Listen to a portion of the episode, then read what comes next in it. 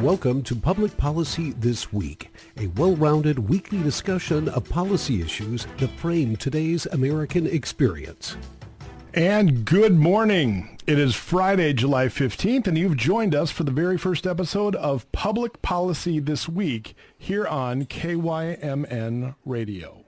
This is a brand new show dedicated to the honest, frank, and open discussion of public policy issues. Each week, we'll take a deep dive into a public policy issue, and we'll have guests on the show who are experts in the field. We're going to stay away from the politics of an issue to the greatest extent possible, and instead concentrate on research, on data-driven findings, and facts that help us to arrive at smart, comprehensive, integrative public policy solutions to the shared challenges we face in society. Some weeks we'll cover township or municipal level issues. Other weeks we'll look at county or, or even state level challenges and opportunities, and we'll even explore federal level issues. Everything is fair game on this show. We also have a unique approach in who will host this show. We've created a bullpen of hosts who represent the political spectrum, from center right to center left. It will be our job as hosts to ask the hard questions of our policy expert guests to offer you, the listener, knowledge on these issues so you can form your own ideas on the best way forward. It is our greatest hope among this group of hosts that our civil, thoughtful dialogue about very important public policy issues with real policy experts will serve as a way to convey those policy ideas to you. We will concentrate on policy, not politics.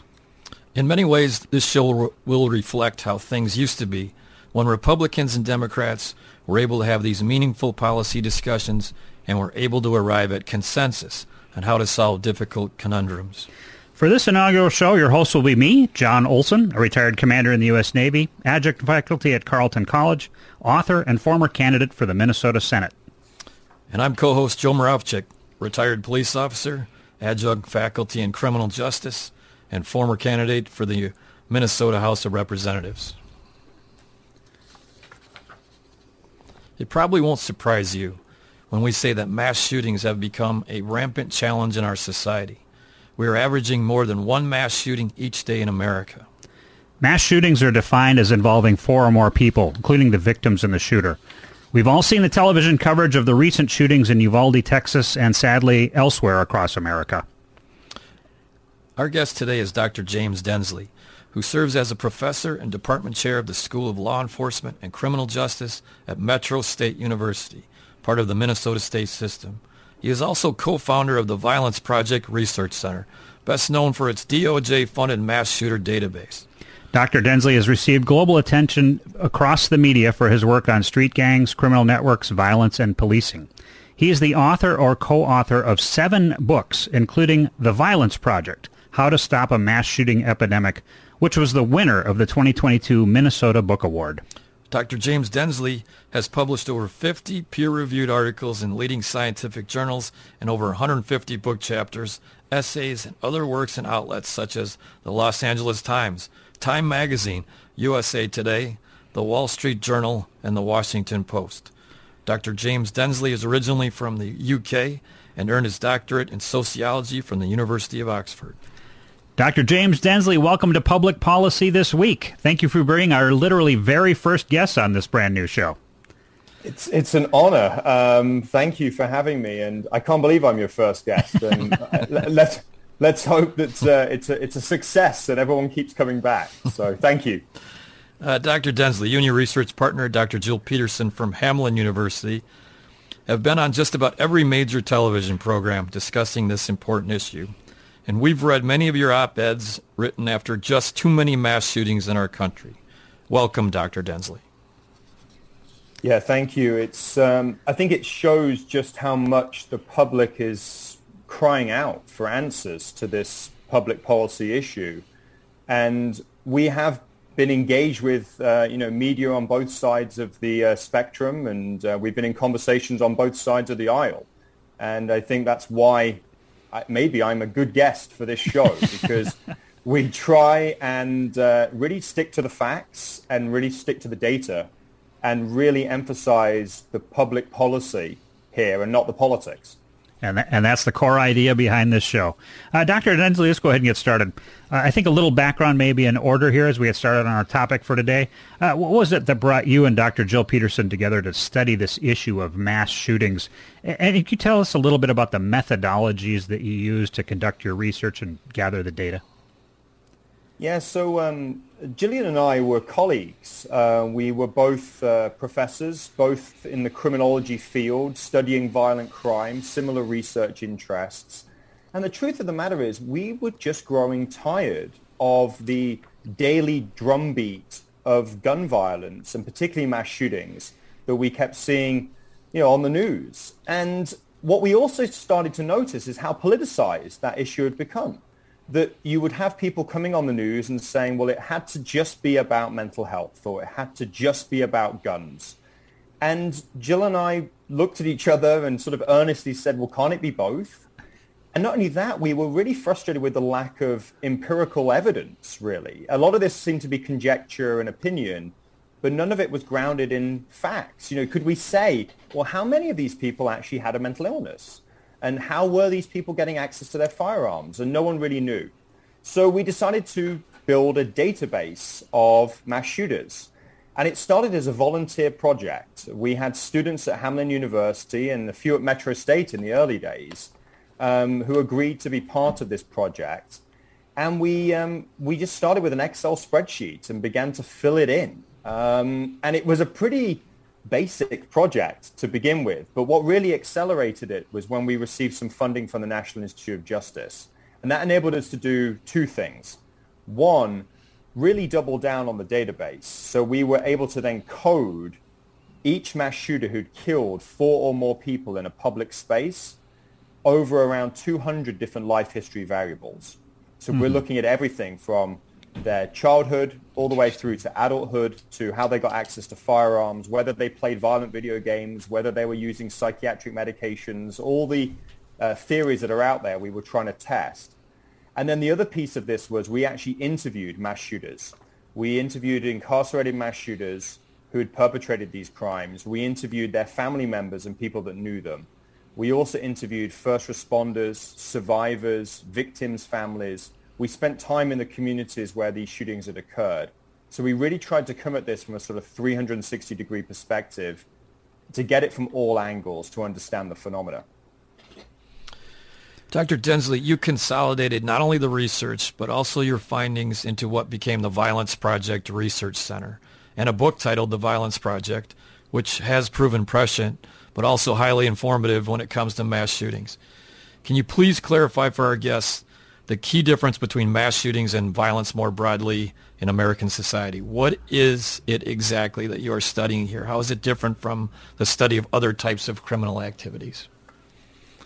That's a great question because there's a big debate right now about what even is a mass shooting. Um, in our research, we followed what had been a sort of long-standing definition, particularly followed by the uh, you know FBI and other academic researchers, which is it was four or more people killed in a public space, a mass public shooting, and that's usually what we think about when we think about Uvalde or we think about uh, Highland Park most recently or Buffalo, these types of cases. But um, at the same time, there is daily gun violence where f- multiple people get shot and it's not like those cases. And the question is, well, what, what qualifies and what makes this different? I think it's important to recognize that a mass public shooting is a rare event. The, they, although we feel like they're happening more frequently, which they are, and that we hear about them a lot in the media, they are still a very small percentage of everyday gun violence. Um, you know, in the la- in 2020, the last year we have good data, uh, there were over 45,000 gun deaths in the United States. Jeez. 25,000 of those were suicides. Hmm. 20,000 of them were homicides. Hmm. And of those homicides, mass shootings represent maybe 1%. So it, we're talking about a small slice of everyday gun violence across the United States. But and I think this is what's important, mass shootings really resonate with the public because they shake us to our core. There's a sense of, I can't go to the grocery store, or I can't go to school, or I can't go to a place of worship because that threat of violence is present. And of course, not only that, they claim such a number of lives that it's almost incomprehensible of why somebody would do this. And I think that's one of the reasons why we wanted to study it. It was to try and make sense of what appears to be a senseless crime and very unique in the grand scheme of gun violence across the United States. So this specific slice, this mass shooting slice, this is not, uh, you know, youth gangs exchanging gunfire and people get hit. It's not uh, domestic violence, uh, you, know, murder between spouses or or cohabitants. Uh, it is a usually in a public place. Oftentimes, you know, the victims of the shooter have they don't know the shooter at all. Uh, somebody has carried this out in a in a specific way uh, to to create maximum damage in a very public setting. And I, and I think we'll get into that in a minute. Uh, James, could you tell us what you and Dr. Peterson learned in the course of these studies? Who who are the people who generally carry out these mass shootings? Well, the, the first thing I would say is that they, they, uh, they are men and boys. And I think that's one of the biggest uh, takeaways that many people latch onto, which is that 98% of the mass shooters in our database are male. There's only four women out of 180 in the database. Uh, and two of those women, by the way, were working in concert with uh, men. So this is a, a, male phenomena, but to some degree, so is homicide in general, and so is violent crime in general. So as shocking as that might seem, it perhaps is not uh, very helpful thinking about what are the policy implications more broadly. But I think beyond that, this is the most important takeaway is that mass shooters are not them, they are us. And what I mean by that is before anybody picks up the gun and perpetrates the crime, they are somebody's son, somebody's brother, yeah. somebody's classmate, colleague, neighbor.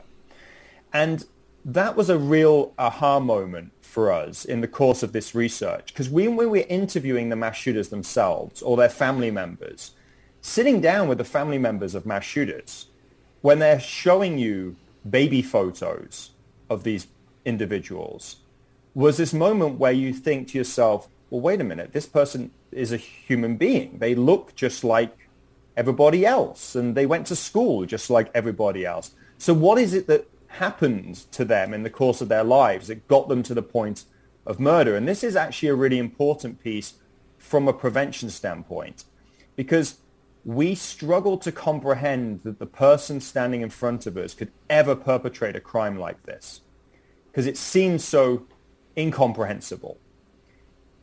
That for us though is the key is you have to recognize that a mass shooter is right there in front of us.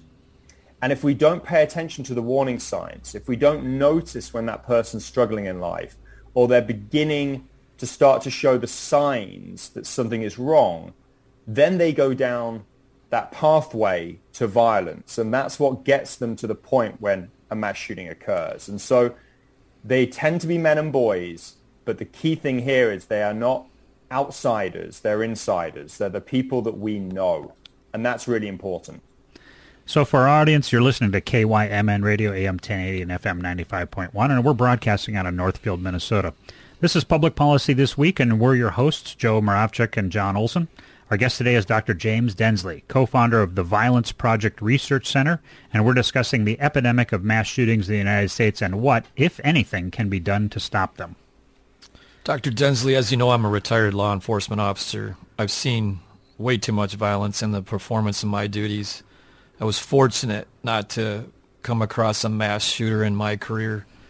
Can you tell us about the backgrounds of these individuals? What is it they have in common? Yeah, so sometimes people want to find a profile of a mass shooter. But what we find instead is that there's really a pathway to a mass shooting. And the pathway is rooted in early childhood trauma. So these are individuals who've experienced terrible trauma early in life that's never really been resolved. And what I mean by trauma is this can be uh, physical or sexual violence. This can be domestic violence in the home. It could be the suicide of a parent. Um, it could be extreme forms of bullying for that person. And I want to stress this because it's important. Millions of people across the world experience early childhood trauma. They never go on to perpetrate mass shootings. So it's not causal. But there's something about that trauma and the fact that it is unresolved that I think layers a foundation for what happens next in the lives of these individuals. Now, what happens next is that practically all of these mass shooters reach an identifiable crisis point in their lives. It's a crisis that overwhelms their usual coping mechanisms. And it tends to be a suicidal crisis you have to get to a point in life where you no longer care if you live or die to be able to actually perpetrate a mass shooting because a mass shooting is intended to be a final act. Mm-hmm. It only ever ends in one of three ways. Many mass shooters die on the scene because they take their own lives. They are literally suicides. Or they are killed by police on the scene because of the nature of the uh, crime that they are committing or they're apprehended and they spend the rest of their lives in prison. So, and it's a social death in that sense. So this is intended to be a final act. It's intended to be witnessed. It's intended to be a spectacle. So you get to a point where you're so angry and frustrated and lost in life that that's your mentality. And we see that time and time again in the lives of these individuals.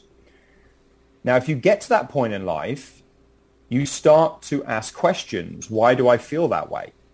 Why, why am I having these feelings? Why do I feel like I'm not getting my due in life? What mass shooters do is they study other mass shooters to find answers to their questions. And they literally are identifying with these people because they are just like them. So you get to a point in life, you no longer care if you live or die, you're angry, you're frustrated, and then you Google it effectively. And unfortunately, you go tumbling down the rabbit hole and you become radicalized into the sense that this violence is a solution to your problems. Mm. And we see that as a very common through line, particularly at the moment with the rise of the internet and social media. And then finally, the sort of fourth piece of this puzzle, this pathway, is access to firearms. Because at the end of the day, you can't have a mass shooting without a gun. But why this is important is because it's during that time that I've just described, the crisis point, the radicalization, the studying other shooters, that's the moment where these people are getting access to the gun. It's right when they're in crisis that people are purchasing the weapons or they're borrowing and stealing them from loved ones in the home because they've not been securely uh, locked up. And so there's something there from a policy standpoint around how do we ensure that people who are a risk to self and others are not in possession of a firearm at that moment. So, Dr. Densley, uh, that you paint a, a really uh, interesting picture with that, that summarization. They study these other shooters uh, I mean, what is it exactly they're trying to accomplish with this sort of final act? I mean, is it? It almost sounds like they're trying to create a theater of the for the end of their life. Can, can you talk a little bit more specifically about that? Yeah, that's. Um, I think that's a piece of this actually. For not all mass shooters, some mass shootings occur when you have uh, some sort of grievance.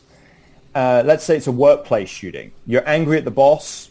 You get a gun you go back, you kill the boss, you kill the employees. There's a very sort of clear through line. This goes this goes back to the old days when we used to talk about somebody going postal, right? yes, exactly. Um, and and so there's examples of that with within the uh, the data, but usually what's actually happening here is somebody has a grievance, but it's a little bit more unspecified, and instead there's a sense of I don't feel like I fit in in the world. And perhaps there's somebody to blame for that. So it's a self-hatred that's then projected outward toward others.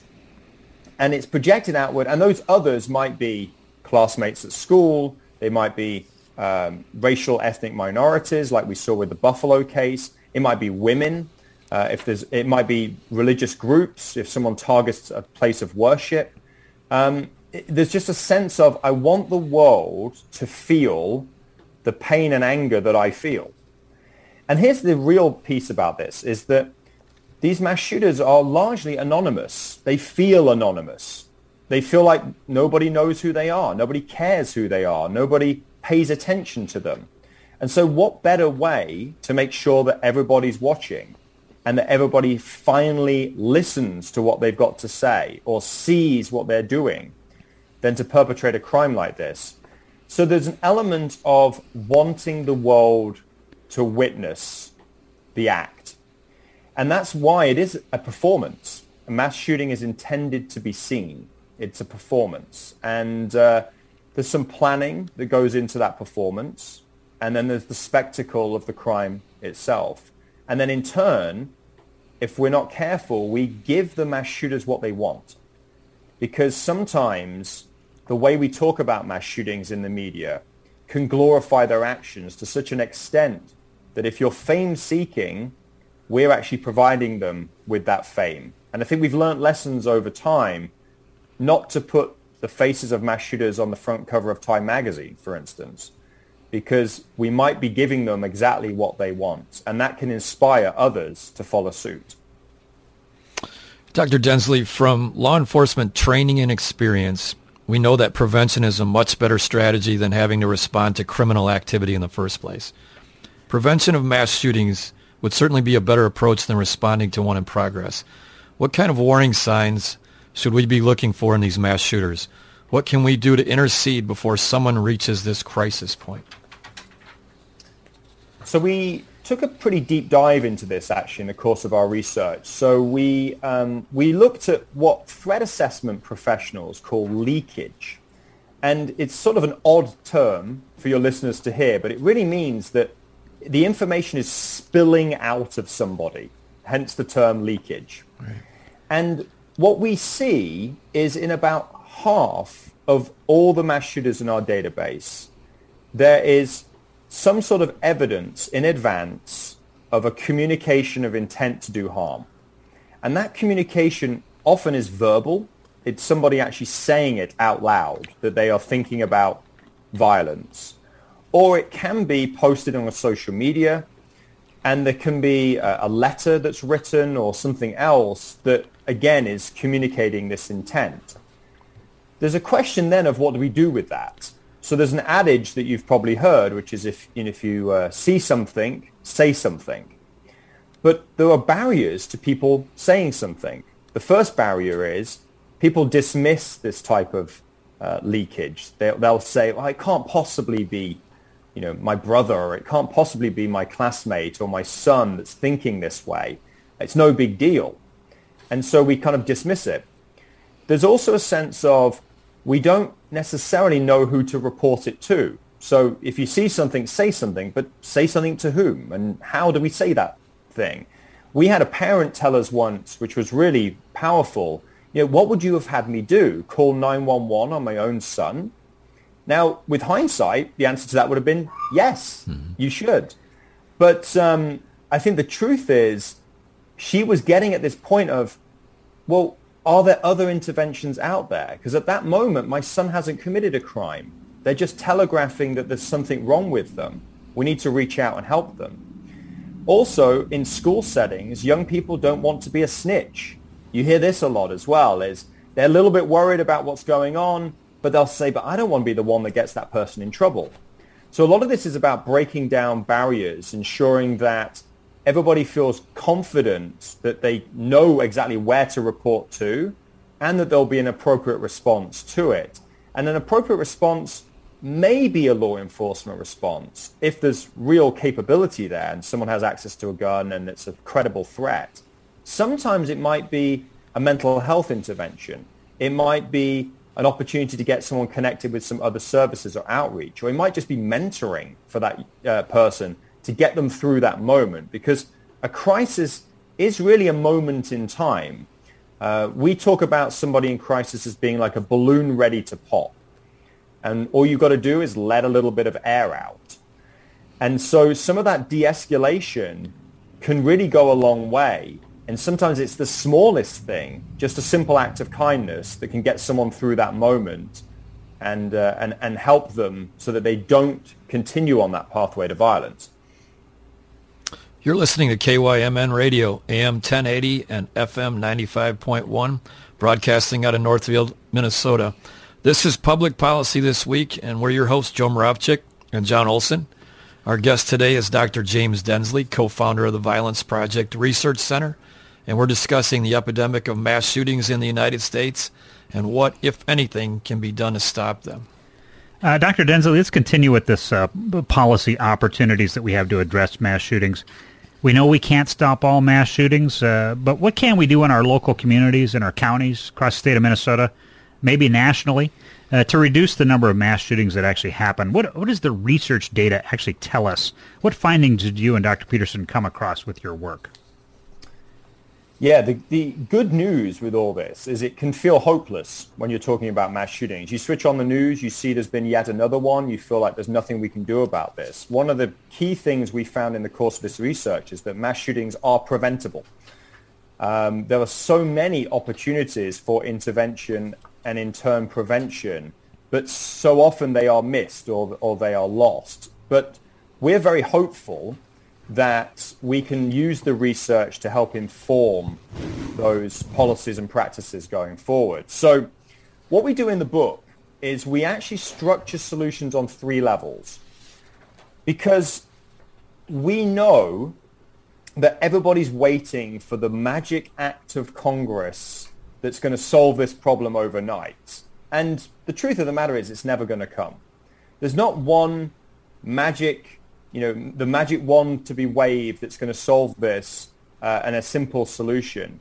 So what it really comes down to is actually layering solutions one on top of each other to get to a more perfect uh, endpoint.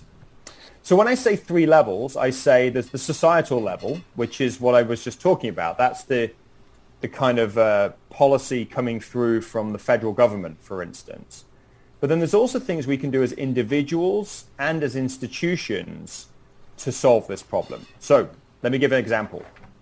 As an individual, right here, right now, if you're on this uh, radio uh, listening to my voice and you're a parent or a teacher or just a concerned citizen, what could you do to solve this problem? Number one, if you've got firearms in the home, safe storage, particularly if you also have a teenager in the home. School shooters are school children. And in our research, nearly all of them got access to a firearm through a family member.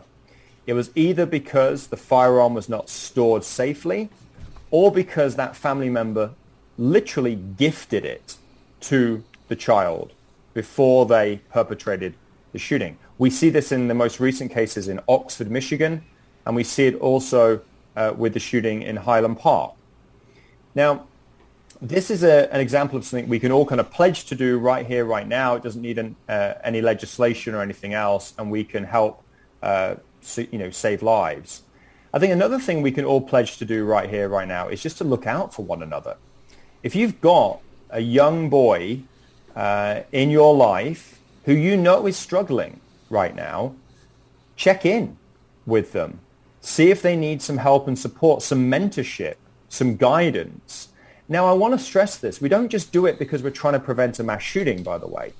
We're doing because it's just the right thing to do. A lot of the solutions to mass shootings also help solve other problems, things like suicide or bullying or, you know, a mental health crisis um, in our schools. So these are simple steps that can be taken to solve this problem. I think the other piece then at the institutional level, in our communities, if you're thinking about schools or workplaces, the same rules apply, looking out for one another, but at the same time training ourselves to do that the right way. So we think of crisis intervention as like CPR. Um, it saves lives, mm-hmm. and anyone can do it. So something as simple as knowing the warning signs of violence, what they look like, whether it's increased agitation or whether it's a losing touch with reality or somebody who's isolated and lonely, if that's a change in behavior from baseline, if that's something new, you know, yesterday they weren't like this, today they are, that's a note to self that I need to check in and see what's going on. And then we can build systems in our communities to respond appropriately. We often say this to schools. You don't want the first time you're having a conversation with your local law enforcement officials to be in the midst of an emergency. The very first time you meet the police chief shouldn't be when there's a crisis. So building relationships with community partners, law enforcement, mental health providers, school districts, they should all be working in concert with one another so that in the event that there is somebody who is struggling, they know how best to support that person and get them connected to the help that they need.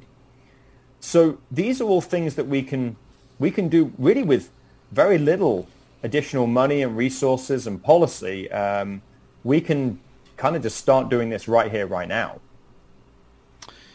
Thinking about the national level, are there policies at a national level that might help to deter these acts of mass violence? Yeah, it's interesting you, you use the word deter there because I, I believe there's a sense in some quarters that we can deter mass shootings by just fortifying our buildings and maybe having more armed personnel present to neutralize the threat. But one of the key findings of, of our research is that mass shooters tend to be suicidal and they intend for their shooting to be a final act, meaning they fully intend to die in the act. And we actually looked at this, we investigated this, we looked at the numbers with this. When there's an armed person present in the case of school shootings, it actually tends to result in more fatalities. And we think partly this is because if you know there's going to be an armed response, you plan accordingly with more weapons. And also, you are intending to die in the act. And so you too are going to die on the scene. And so there is a sense that having this type of response is not really a deterrent. Um, in some ways, it might be incentivizing for that person that they are specifically targeting that location because they know that that's how it's going to end. There's, there's a solution to the problem right there. In terms of policies that we know could be very effective, on the one hand, you've got stuff around firearms. And we know that that's a really thorny issue because it's such a divisive issue in our, in our society. But I'm really speaking here just to the data, to what the research tells us. So we know that there's been an increase in recent years with the use of assault weapons in mass shootings. And I think there's two reasons for this. Number one is that these are very efficient, lethal weapons. But more importantly, mass shooters study other mass shooters. I said that earlier. And if you want your performance to conform with what a mass shooting looks like, you follow the guidance of those past performances. And that might include using the same props that those performers have used, including assault rifles. So we see a copycat type of behavior and it, and it just fuels the next mass shooting. So something around those assault rifles, I think would be really important to address, even though we know that that is a very divisive issue. Um, recently, we're seeing younger mass shooters. So anything we can do to delay their access to a firearm, I think is really effective. So whether that is raising the age limits, which is something that you know is, is being discussed, is being implemented, or even things like wait periods or a permit to purchase before getting access to a firearm can also be very effective. Think about a wait period like this. If you've ever, you know, tried to fire off an angry email to your boss, right? And um, and then you have that moment where you think, you know what? I'm just going to sit on this for a day before I hit send, or I'm going to count to ten before I hit send. A wait period to purchase a firearm is the equivalent of what I've just described. It, if you're angry and upset and intent on perpetrating a shooting and then you go to the gun shop and you can get access to that firearm immediately, well, it's a much li- higher likelihood you're going to use it. Sometimes counting to 10, the world looks a little bit different.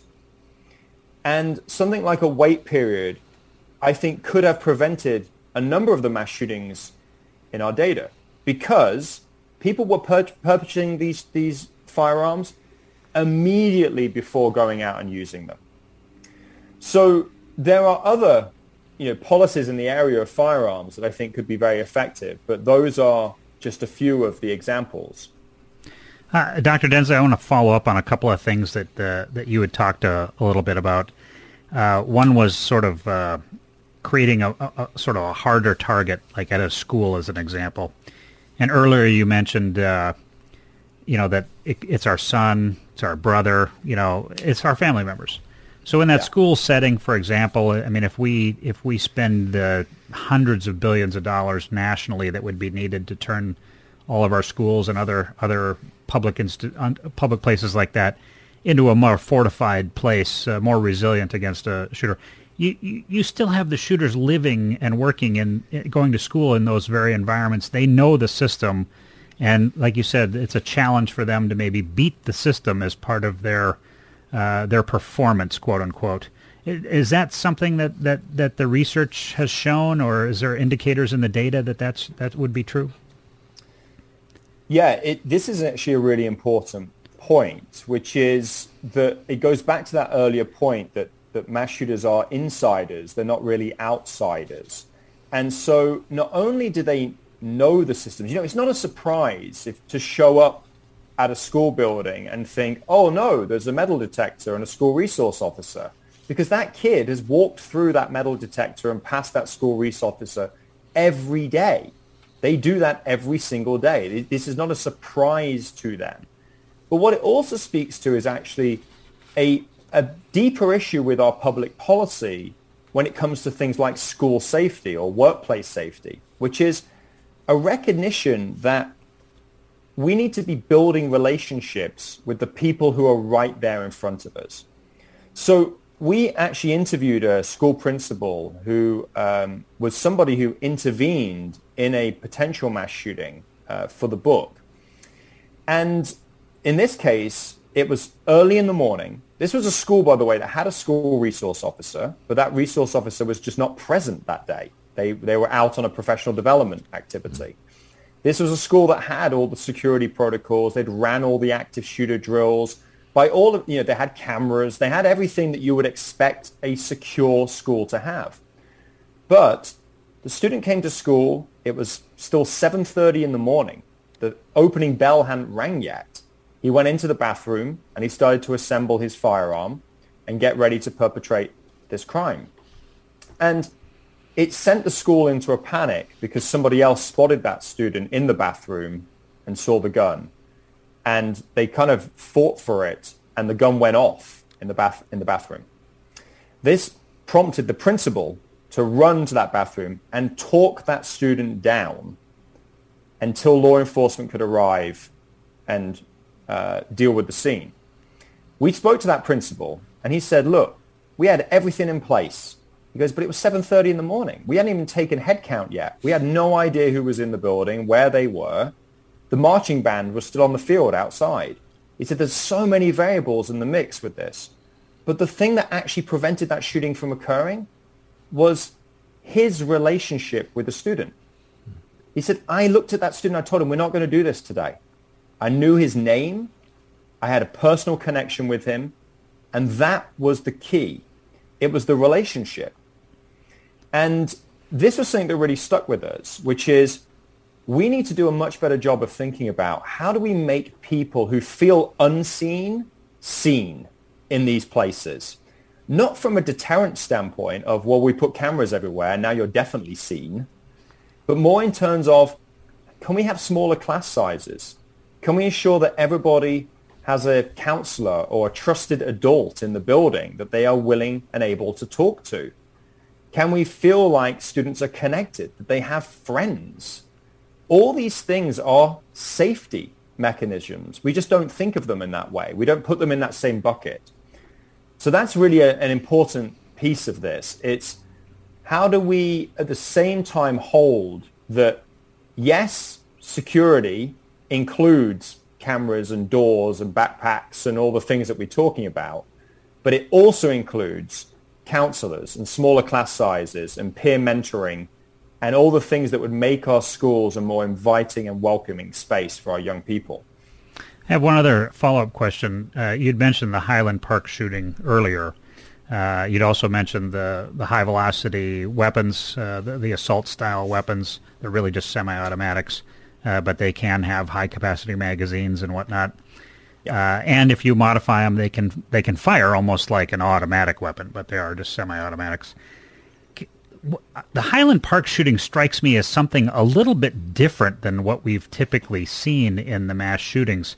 Uh, and I know it happened just very recently, and I know you you and Dr. Peterson are on the show, different shows all the time. You're writing commentaries all the time. What was a little what was different? What struck you as different about the Highland Park shooting than what we've seen in the past? Well, the, the thing that really stuck out to us, which I think in to our mind was a first, was the way in which the after the shooting had occurred, the shooter put on a, a disguise. They dressed as a woman and then tried to flee the scene. And then they were driving to what appears to be a second location and then contemplating another mass shooting to then not go through with that, but to turn back around and then come back to the first location, which is where they were then apprehended. So that idea of, as I mentioned before, most mass shooters are intending to die in the act or they are resigned to the fact that they won't get away with it. It's very rare that someone would put on a, a, a disguise and try and get away with it, essentially. Um, so that is something that is a little bit puzzling. But if you go back to the history of this person in, uh, prior, there's still a lot of commonalities that are very true of mm. all these other mass shooters. So, for example, they had expressed suicidal and homicidal ideation. There'd even been an intervention with that person earlier in their lives. It was around that same time, however, that the father supported their application to purchase a firearm. So it goes back to that earlier point I raised before, which is if you've got a young person in your life who you know is in crisis and is struggling, that's not the time to be getting them access to a gun. And then the other thing about this is that they were telegraphing that violence in advance. So this was somebody who was posting a lot on social media. Uh, they had a kind of alias on social media. It was a, a you know a rap uh, artist. They were sort of uh, you know, this question of artistic expression but really what they were focused on was, uh, you know, this study of school shootings and mass shootings. It's almost an obsession with other mass shootings and a large trail of breadcrumbs on social media about the violence that was going to come. These were all red flags and warning signs that with hindsight, we wish we'd have been able to spot earlier and intervene. That was very common. So one other follow-up on that, uh, the police had been called to that individual's residence multiple times for some very serious uh, issues with that the, the young man who perpetrated the Highland Park shooting. It, we hear some of the discussion on the policy side of these ideas of, of red flag laws.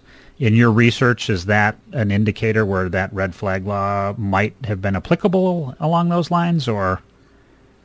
Yes, it is. We we've looked at this at quite uh, a lot of detail. Actually, the the key, as with all things in life, the devil's always in the details. The devil's always in the details, and so the challenge with these red flag laws or extreme risk protection orders, as they are known, is how to truly implement them. Right. It, they may be in effect but perhaps the knowledge of how to go about actually getting, for instance, a court order in order to be able to then uh, get access to that person's firearms. Uh, and then, by the way, it's a temporary injunction. So once you demonstrate you're no longer in a crisis, you can get them back. But this is just, again, it goes back to that wait period piece. It's a pause uh, while we can get you the help that you need. But sometimes a lot of this is around the implementation of them.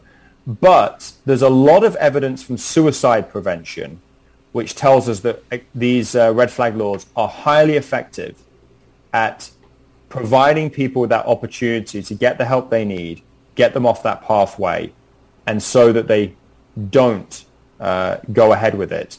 And I think that that can be applied in the case of mass shootings as well. The evidence is there to suggest this would be a very, very good tool in the toolkit for prevention. So, Dr. Densley, you said earlier that you'd received some uh, some grant funding uh, to pursue this research. Uh, is the the Violence Project Research Center is that a nonprofit? I mean, can people donate to the Violence Project uh, to help you further your work? And then, what other organizations or agencies are you collaborating with to ensure that the research findings you're coming up with are provided to policymakers at all levels of government uh, across our country? Yeah, so the Violence Project started off essentially as a code word for a research project because, you know, we're academics, we're college professors. It was our way of branding, if you will, what we were doing. But it started to take on a life of its own because the work was getting so much attention, particularly in the media, but also from others. And people were reaching out to us and saying, you know, we'd like to volunteer to help uh, get this information out into the public. And have you thought about how you might be able to uh, influence policy and practice. And to be honest, we hadn't uh, at that time. So now the Violence Project is a non-profit organization. The funding from the National Institute of Justice was quite literally for the specific research project. It was a two-year funding uh, cycle, and, and that expired in 2020. Um, and since then, really, we've just been a sort of uh, a volunteer-based non-profit organization that um, people can donate to. Uh, we try and go after other research grants to support projects. And we've been collaborating with, for instance, school districts in Minnesota uh, who have become interested in trying to change the culture of safety in their districts and in their school buildings. And we're working on some research projects also in collaboration with the K-12 school shooting database. It pains me to you know, have to admit that we have such a thing. Uh, school shootings are still rare in the grand scheme of things, like mass shootings are. But, uh, you know, guns are discharged in schools across the country, and uh, there is an organization that tracks that. And so we've been collaborating with them uh, on a new project which is looking at threats of school violence and how to best appropriately respond to them.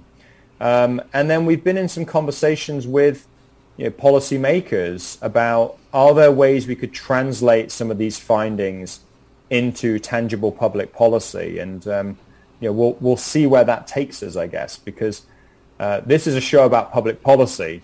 But once you get into that world, it's the politics that sometimes gets in the way. Joe, Joe, and I are both well aware of that. yes.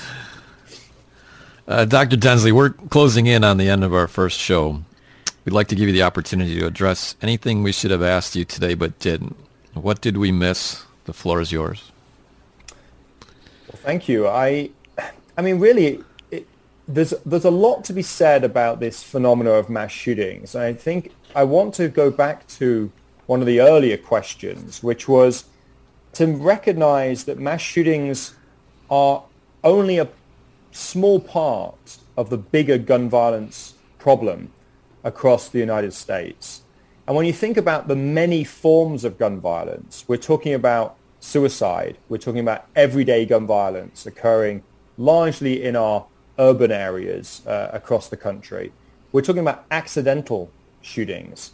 We're talking about police shootings. We're talking about um, mass shootings.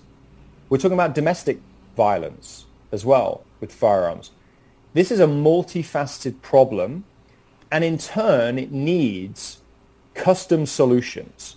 There's not going to be a one-size-fits-all um, thing that deals with all these different aspects.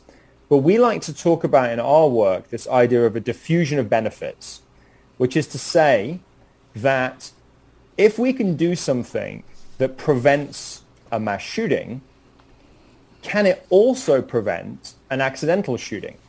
Can it also prevent a suicide? Could it also prevent you know, a firearm getting into the hands of somebody that shouldn't have it on the streets? I think that's the key um, piece for the conversation here, which is to say there's not going to be one solution and there's not going to be something that deals with all aspects of this. We have to embrace the complexity of it, is, is really the bottom line. We have to be able to recognize that this is a multifaceted problem and it's going to need a multifaceted, layered solution to get us to the point where uh, we perhaps don't have to have this type of conversation again. And, and I think what I hear you saying there is that we also shouldn't think along the lines of, oh, there's a perfect solution, and we can only make a decision or take action if it's a perfect solution, when the reality is that you're never going to have a perfect solution, and, and sometimes just taking action, there's some really good benefits to that, even if it's not the perfect solution. Is that kind of what you're saying? It, it's both that and also the value of taking action. Because when we fail to take action, when we don't take action, what message are we sending to the victims and their families, to the survivors of these shootings, to our children who have to go to school worried about whether or not there'll be an act of gun violence in the building? We need to send a very clear message that, that we're doing something. Because when we do nothing, that is an insult to everybody else that's out there. And it's sending a message that you can just sort of get away with this.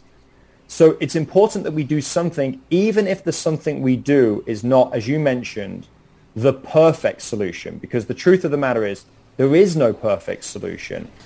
We have to be willing to, to layer imperfect solutions one on top of the other until we get close to the end goal. Our first program of public policy this week has astoundingly quickly come to an, a close. Uh, Dr. James Densley, thank you so much for joining us today. You've given us a great deal to consider. Jon and I want to thank you and Dr. Peterson for your continued research on this very important topic. Uh, James, if, if people wanted to read your book, The Violence Project, uh, or find more information on The Violence Project, where can they find those things? So you can go to the violenceproject.org, that is our website. There you can download the full database. It's free, it's publicly available. You can interact with it. You can look at the findings from the research. You can fact check the things that we've been talking about right here, right now. And then, of course, the book is available, as they always like to say, in all good bookshops. Um, and, uh, and in the book, we really try and synthesize the findings, but we really emphasize those interviews. That's what's different about the book. Yes, it has all the data and all the public policy stuff that we've been talking about today, but it also has the voices of the shooters, the survivors, the family members, the first responders. It's really their story that we're trying to tell with the book. So plenty of quantitative data, but more importantly, the qualitative data that tells us kind of the why. Is that what you're saying? That's it. It's a mixed methods approach, and I think that's it goes back to my point earlier. You've got to embrace the complexity. So we're trying yeah. to do a little bit of both. That's it. And Dr. Densley, we know you are also an expert on gangs and gang violence. Perhaps we could have you on again sometime in the future to have an in-depth discussion on that topic. I'd be delighted to. Yeah. Great. Great. Um, that'd be great. Thank you. Thank you very much for joining us today. Folks, that closes this week's edition of Public Policy This Week. We're on KYMN Radio, AM 1080 and FM 95.1. And we're here every Friday morning from here on forward at 10 a.m. We're your hosts, Joe Moravchik and Jon Olson. Please tell your family and friends about this show. Remember, it is our hope this show will get us back to having meaningful, in-depth discussions about public policy challenges we all share. We want our listeners to be informed with facts and data, to hear from policy experts, to be able to use that information to make personal decisions on these highly complex policy issues, again with the foundation of knowledge. Folks, thanks for joining us today on our very first show. We hope you'll join in, uh, join us again next week, next Friday at uh, 10 a.m. Have a fantastic Friday afternoon and a superb weekend. And we will uh, see you all again next week. Thanks.